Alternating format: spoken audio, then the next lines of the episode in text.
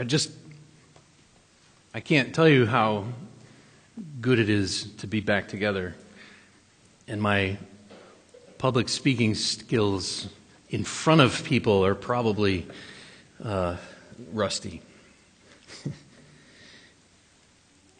we are not a church that uses um, a liturgical calendar, a liturgical church, but some of you may have some experience with that. And you may be familiar with the phrase ordinary time. So, on a liturgical calendar, essentially, ordinary time is any religious time that does not fall in either the, the Advent, so the Christmas season, or the Lent and Easter seasons. Not the holidays, but the ordinary days. This is what the preacher of Ecclesiastes was getting at when he wrote this poem. I'm sure it's familiar to you. For everything there is a season, for a time and for every matter under heaven, a time to be born and a time to die, a time to plant and a time to pluck up what is planted, a time to kill and a time to heal, a time to break down and a time to build up, a time to weep and a time to laugh, a time to mourn and a time to dance, a time to cast away stones and a time to gather stones together, a time to embrace and a time to refrain from embracing, a time to seek and a time to lose, a time to keep and a time to cast away, a time to tear and a time to sow, a time to keep silence and a time to speak, a time to love and a time to hate, a time for war and a time for peace. A time for peace. Shalom in Hebrew. But we are left here um, under heaven, as the poem opens, with anything but peace, right? We hear of wars and rumors of wars every day. And just when, it se- think, just when it seems that things can't get any worse in our own nation, it does. Pete Seeger, the folk singer, he took those verses from Ecclesiastes and he made them into that song that you were thinking of when I was reading that poem, those verses, made famous by the Byrds Turn, turn, turn. And when the song comes to that last line, a time for war and a time for peace, he added the words, I swear it's not too late. There's a time for war and a time for peace. I swear it's not too late. And while Seeger wrote this as a, as a protest song, it's actually true. It, it's not too late for peace. But a, a bigger peace than he could ever have imagined. And really, the only reason that it's not too late is because our God is the author of all of that time. Our God is the author of time. There's another great song by Phil Keaggy.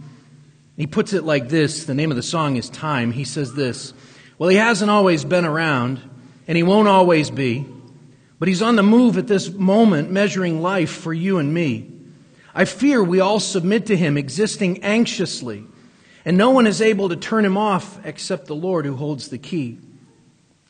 And when the Lord stops him, that'll be it. Too late for apologies. Too late to forgive your brother. Too late to get on your knees. When the Lord stops him, that'll be it. Too late to help the needy. And worst of all, it's too late to turn. You must face eternity. His name is time, and he's coming to an end. His name is time. Where will you be, my friend? Time is a funny thing in God's economy. At creation, He created time. And there was evening and there was morning, day by day, and yet God exists outside of time. He's eternal. So the Baptist Catechism says it like this Question seven is What is God? The answer is God is a spirit, infinite, eternal, and unchangeable in His being in wisdom, power, holiness, justice, goodness, and truth. God, from outside of time, created time. He created seconds and minutes and hours and days and nights and weeks. He created the Sabbath for us to rest in Him. Yet from time to time, God has been silent. Sometimes He has been silent for hundreds of years or even more. even when it seemed like the people of God needed to hear from him. Think of the times between Genesis and Exodus when they were being oppressed in Egypt, or between the Old and the New Testaments when they were being oppressed by the Romans by the time we get to the New Testament.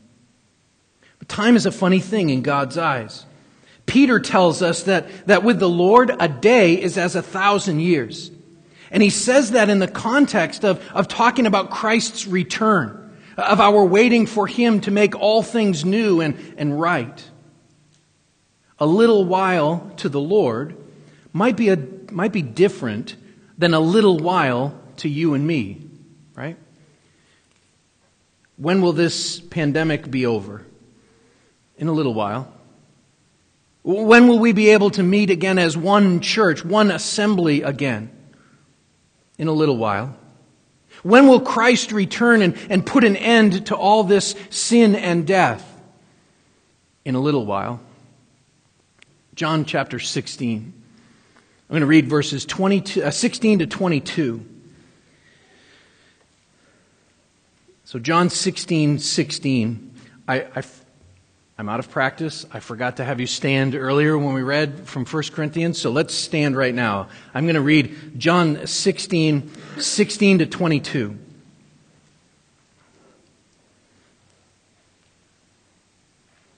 A little while, and you will see me no longer. And again, a little while, and you will see me.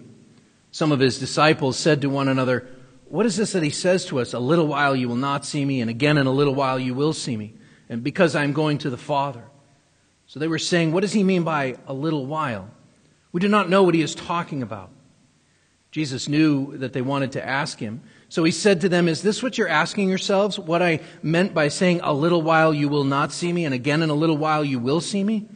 Truly, truly, I say to you, you will weep and lament, but the world will rejoice. You will be sorrowful, but your sorrow will turn into joy. When a woman is giving birth, she has sorrow because her hour has come. But when she has delivered the baby, she no longer remembers the anguish for joy that a human being has been born into the world. So also you have sorrow now, but you, I will see you again, and your hearts will rejoice, and no one will take your joy from you.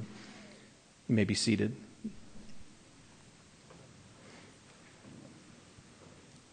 Let's stop and pray.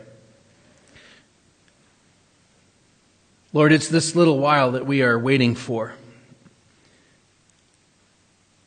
I pray, Lord, that you would speak to us in your word today. We're a needy people. We, we need to know Christ. We need to be reminded of his promises. I pray that you would uh, give us understanding today, Lord, ears to hear. We pray these things in Jesus' name. Amen. So, Jesus has been giving his disciples, uh, the remaining 11 men, He's been giving them encouragement and instruction. And he has declared to them, really just in the previous section that we looked at last week, to use the words of Jonah, he has declared to them, salvation belongs to the Lord. And now, really, in these verses, he's going to tell them why. How do we know that salvation belongs to the Lord? Well, we know this because of what's about to happen. We are hours away from the cross.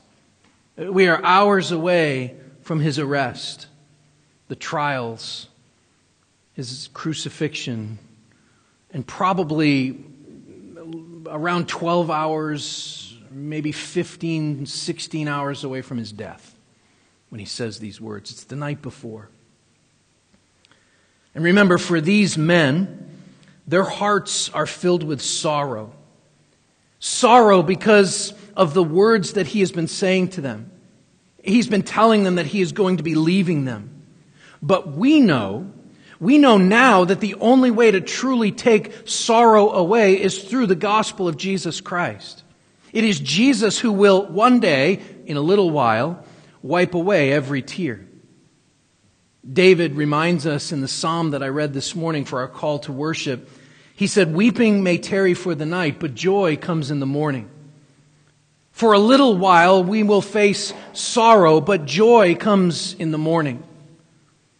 And those words there from Psalm 30, they're helpful for us as we begin to understand really this passage. In a little while, sorrow. And then in a little while, joy.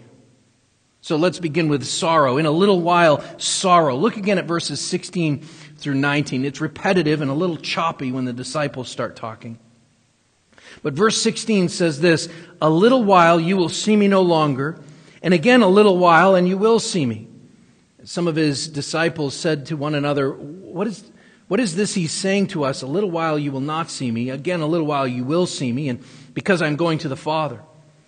So they were saying, What does he mean by a little while? We don't know what he is talking about. Jesus knew what they wanted to ask him, so they said, uh, so he said to them, Is this what you're asking yourselves? What I mean by saying, A little while you will not see me, and again in a little while you will see me? I almost think these, these verses are written like this so that we would, so that we would feel the disciples' confusion.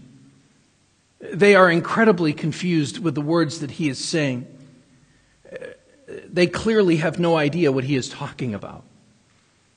From the very beginning of this upper room discourse, they seem to be a little bit lost in the conversation. Philip and Thomas both question him early in chapter 14. And then throughout history, just so that we understand that the disciples aren't the only ones who are confused by this, throughout history, pastors and theologians have debated which little while Jesus is talking about. Does this refer to the, the little while until his death on the cross, which will take place the following day and then, and then later the resurrection? Does he have in mind that little while that he will remain with them until his ascension, and then the little while of between that and the sending of the Holy Spirit? Pentecost. Or could he be talking about the sorrow that his people face even during these last days as we await his return when our joy will be complete and we will see him face to face? Is that the little while that he is talking about? Well, John Calvin believed in the first option. Augustine held to the third. And yet today, many knowledgeable Bible scholars think it's probably some sort of combination of all three of these. I'm, I'm going to admit that that's appealing to me, since Scripture often puts prophetic events together and sometimes doesn't delineate between two events. But in order to answer the question, what little while is he talking about, we need to begin with who is he talking to? Here it's obviously the eleven. This entire talk is Jesus preparing them for what they will experience in the, in the coming hours. In a little while, the disciples of Jesus Christ will weep and lament because of his death. Look ahead at verse 20. He says, Truly, truly, I say to you, you will weep and lament, but the world will rejoice. You will be sorrowful, but your sorrow will turn into joy. At different times throughout his ministry, Jesus had, had told those closest to him uh, of what would soon happen. Matthew 16, 21 is one good example. It says this From that time, Jesus began to show his disciples that he must go to Jerusalem and suffer many things from the elders and the chief priests and the scribes and be killed, and on the third day be raised. And then, even earlier in, in this chapter of John, he had said, uh, I think it's the middle of verse 4, he said, I did not say these things to you from the beginning because I was with you, but now I am going to him who sent me. None of you asks me, where is he going? But because I have said these things to you, sorrow has filled your heart. I'm going to him who sent me. All of this confuses them. You can see their confusion in those, really in verses 17 and 18 in particular. John writes it this way, I think, so that we can see their confusion. But what Jesus is really saying to them eh, is that at the moment they are confused, but soon that emotion of confusion is going to change into weeping and lament in sorrow. Soon they're not going to be confused anymore, they're going to be filled with sorrow. Why? When we come to when we come to a Good Friday, we missed it this year. We were not able to assemble, at least. The past couple of years, we've had on Good Friday a, just a simple communion service. So typically, I would read um, passages about Jesus' arrest and his crucifixion. We would probably read from Isaiah 52 and 53, which prophesied that the Messiah would, would be go, going like a lamb to the slaughter. But when we gather and we do that each year, when we eat the, the bread of life and we drink of the cup of the new covenant in his blood, we do so, we, we do so in light of the empty tomb, right? We know of his resurrection. When we gather together on a Good Friday uh, every year, we know that Sunday's coming, right? We know that, that Jesus came out of the tomb. But imagine being these disciples. He's comforting them, He's encouraging them because they're going to go through some very difficult times. In fact, I, I want to give you five reasons that the disciples of Jesus Christ are going to weep and lament in sorrow. The first one is probably the biggest and most obvious. Number one is they will weep and lament in sorrow because of the injustice and the horror of the crucifixion. Because of the injustice and the horror of the crucifixion. Throughout John's gospel, Jesus has faced an, an increasing opposition. But up until this point, he has always been able to, to outwit his enemies either with his words or, or simply by, by slipping out of the crowd. I, I want to remind you of the threat that he faced back in John chapter 10 says this the Jews picked up stones again to stone him. Jesus answered them, I, have shown you many good works from the Father. Uh, for which of them are you going to stone me? Then again, a little bit later, just a few verses later in that same chapter, again they sought to arrest him, but he escaped from their hands. Jesus has successfully escaped danger and threats of death, but all of that is about to change now. In fact, to the 11, it had to have looked like he was just giving up here. See, after his arrest, later this same evening, at least some of the 11, we know at least Peter and John, most of them are scattered, but at least Peter and John follow at a distance, and they witness the, a mockery of a trial. And this time, Jesus doesn't reason his way out of it. This time, Jesus doesn't escape from their hands. In fact, for the most part, he stayed silent. Like a sheep that is before its shearers is silent, so he opened not his mouth. Although he does eventually say one thing. The gospel, according to Matthew, tells the story, so listen to this. And those who had seized Jesus and led him to Caiaphas, the high priest, where the scribes and the elders had gathered, and Peter was following him at a distance as far as the courtyard of the high priest. And going inside, he sat with the guards to see the end. That is the end of the trial. Now, the chief priests and the whole council were seeking false testimony against Jesus that they might put him to death, but they found none, though many false witnesses came forward. At last, uh, two came forward and said, this, this man said, I am able to destroy the temple of God and to rebuild it in three days. And the high priest stood up and said, Have you no answer to make? What is it that these men testify against you? But Jesus remained silent. And the high priest said to him, I adjure you by the living God, tell us if you are the Christ, the Son of God. And Jesus said to him, You have said so. But I tell you, from now on, you will see the Son of Man seated at the right hand of power and coming on the clouds of heaven. And the high priest tore his robes and said, He has uttered blasphemy. What further witness do we need? We have now heard his blasphemy. But not only did at least Peter and John uh, witness this mockery of a, t- of a trial with its false witnesses, putting words in Jesus' mouth, but they also witnessed the violence done to him. Just, just jump ahead a page or so to chapter 19. John 19, I'm just going to read the first three verses. Pilate took Jesus and flogged him. Think of those words for a minute. Pilate took Jesus and flogged him.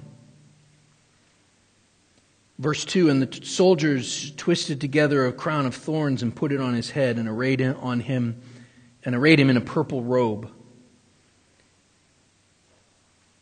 They came up to him saying, Hail, King of the Jews, and struck him with their hands. Just consider those three verses.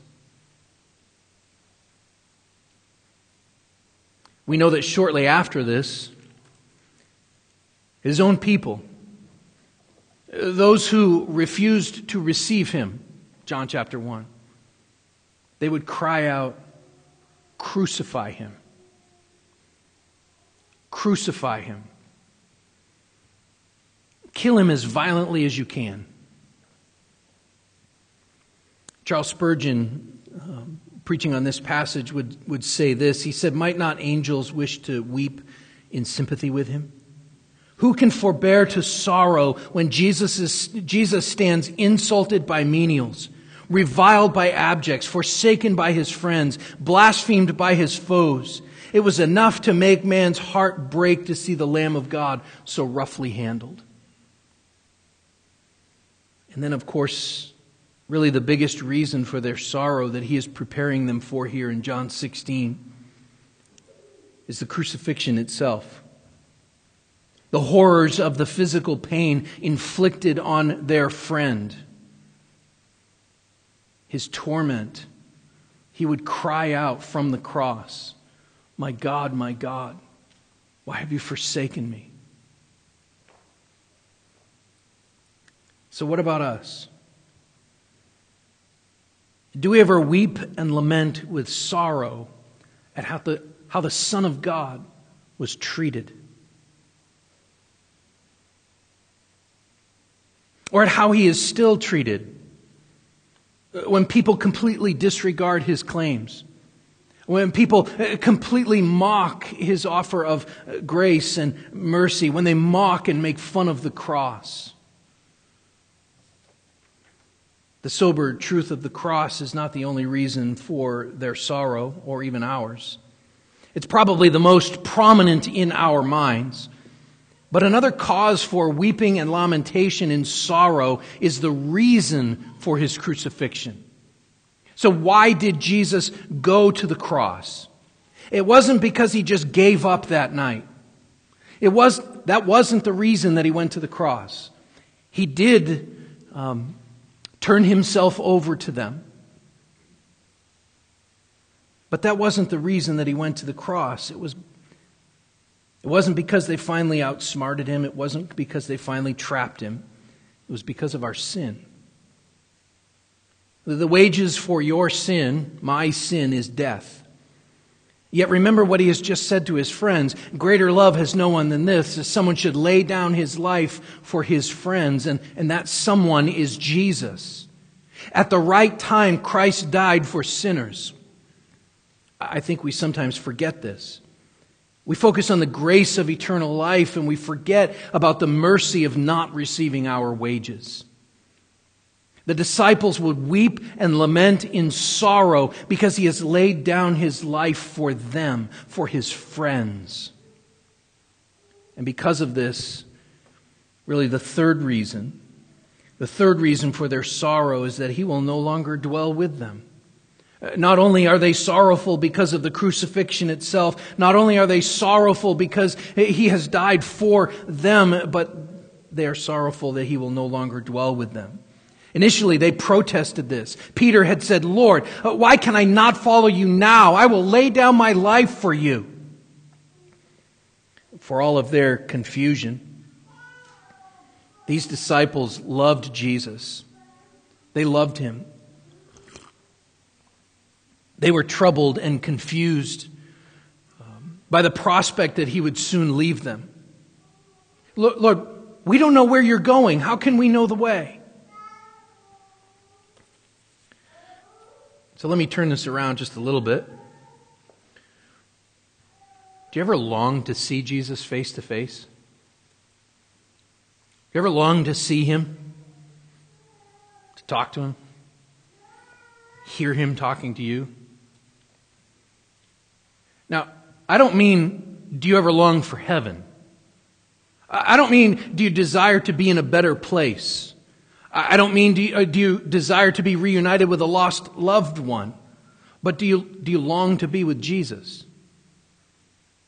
As we eat the bread and drink the cup, do you desire to eat the marriage supper of the Lamb?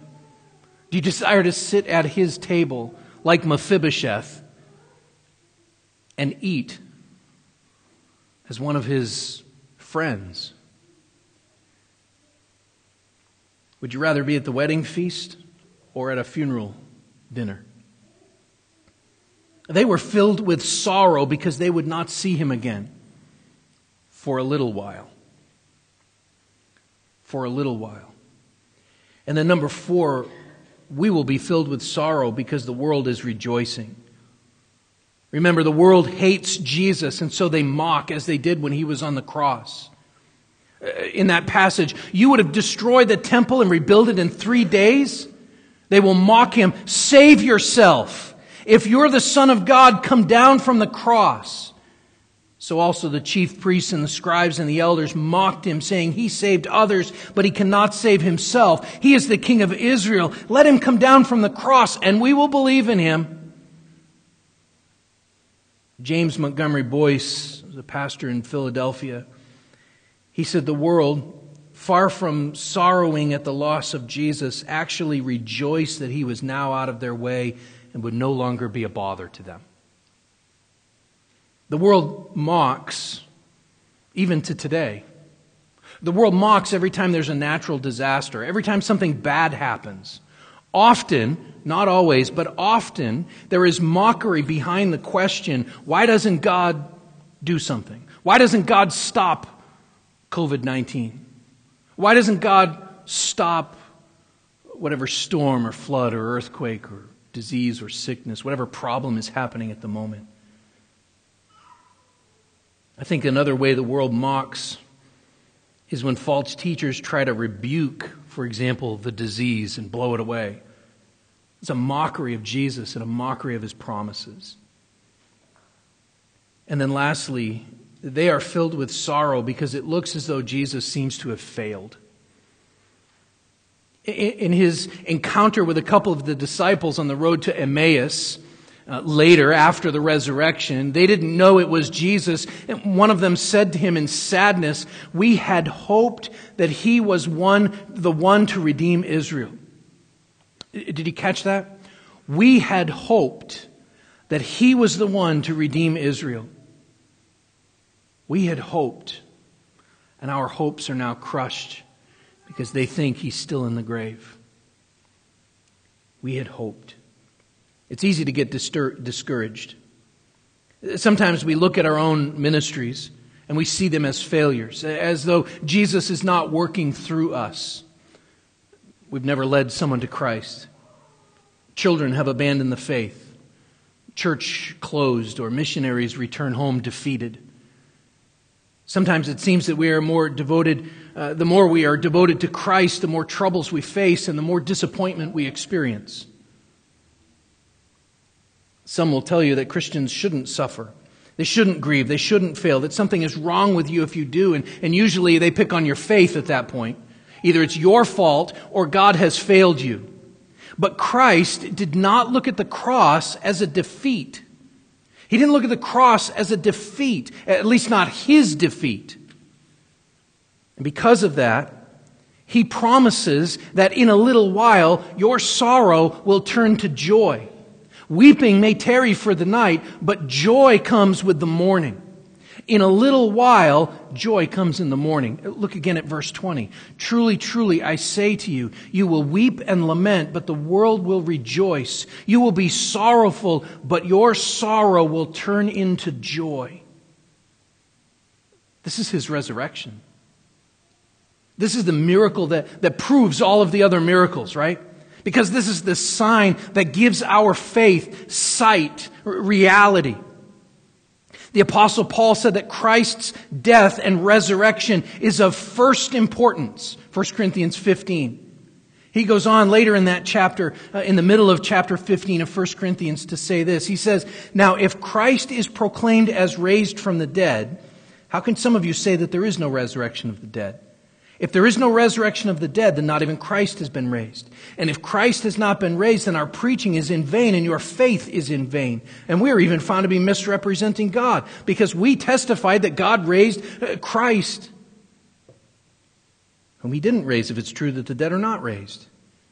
For if the dead are not raised, not even Christ has been raised. And if Christ has not been raised, your faith is futile and you are still in your sins. And those also who have fallen asleep in Christ have perished. Listen. If in Christ we have hope in this life only, we are of all people most to be pitied. The resurrection of Jesus Christ proves God's power of creation, proves God's power over even death, it proves his power over sin. It is true that they have faced uh, sorrow for a little while, but soon their weeping will be turned into joy. And and this is still true. Our sorrow will be turned to joy. The sorrow and suffering that we face in this life will be turned to joy in the next. The sufferings of this present age are not even worth comparing with the glory that is to be revealed to us. But the incredible thing about our Savior is that the resurrection, see if you can follow this, the resurrection doesn't replace the crucifixion like the old covenant or, or the new covenant replaces the old covenant? We still eat the bread and drink the cup and proclaim his death until he comes. And in doing this, we are identifying with him. But we can eat and drink in joy and hope because his atoning death brings us life.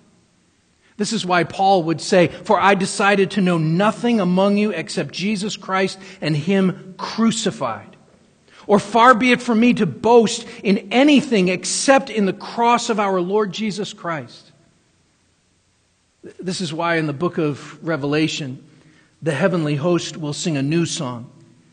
Worthy are you to take the scroll and to open its seals, for you were slain, and by your blood you ransomed people for God from every tribe and language and people and nation. Because joy comes in the morning. Because joy came to these men and then to the whole world on that first Easter morning, Resurrection Sunday. And through the sorrow and the joy of the cross and the resurrection, we have been given new life. Look at verse 22. So also you have sorrow now, but I will see you again, and your hearts will rejoice, and no one will take that joy from you. No one will take that joy from you. I want to read the rest of Psalm 30. I just read the first five verses. I want to actually read there's only 12 verses. I want to read this Psalm 30. Listen to the whole thing again. I will extol you, O Lord, for you have drawn me up and have not let my foes rejoice over me. O Lord my God, I cried to you for help, and you have healed me. O Lord, you have brought up my soul from Sheol and restored me to life from among those who go down to the pit. Sing praises to the Lord, O you, his saints, and give thanks to his holy name. For his anger is but for a moment, and his favor is for a lifetime. Weeping may tarry for the night, but joy comes with the morning.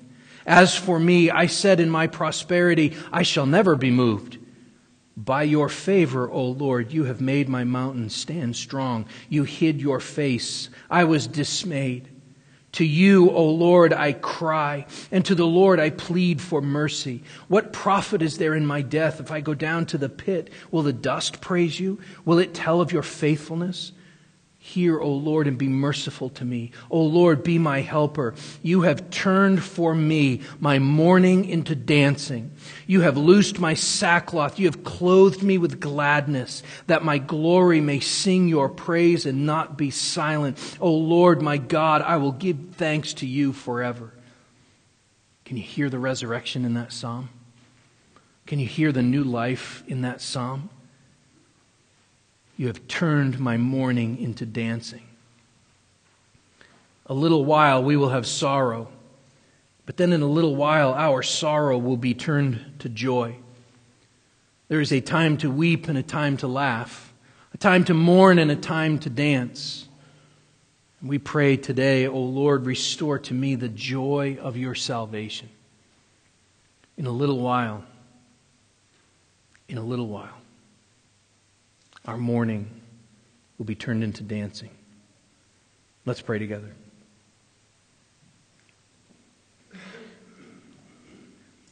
Lord, we read these words, Psalm 30. We hear of the words that Christ spoke to us and um, to his disciples in John 16. In a little while, and weeping comes at night, but joy comes in the morning. Lord, we long for that morning when, when we can see you face to face, when you will wipe away every tear, when we can rejoice and see you and dwell in the presence of our God and Savior forever.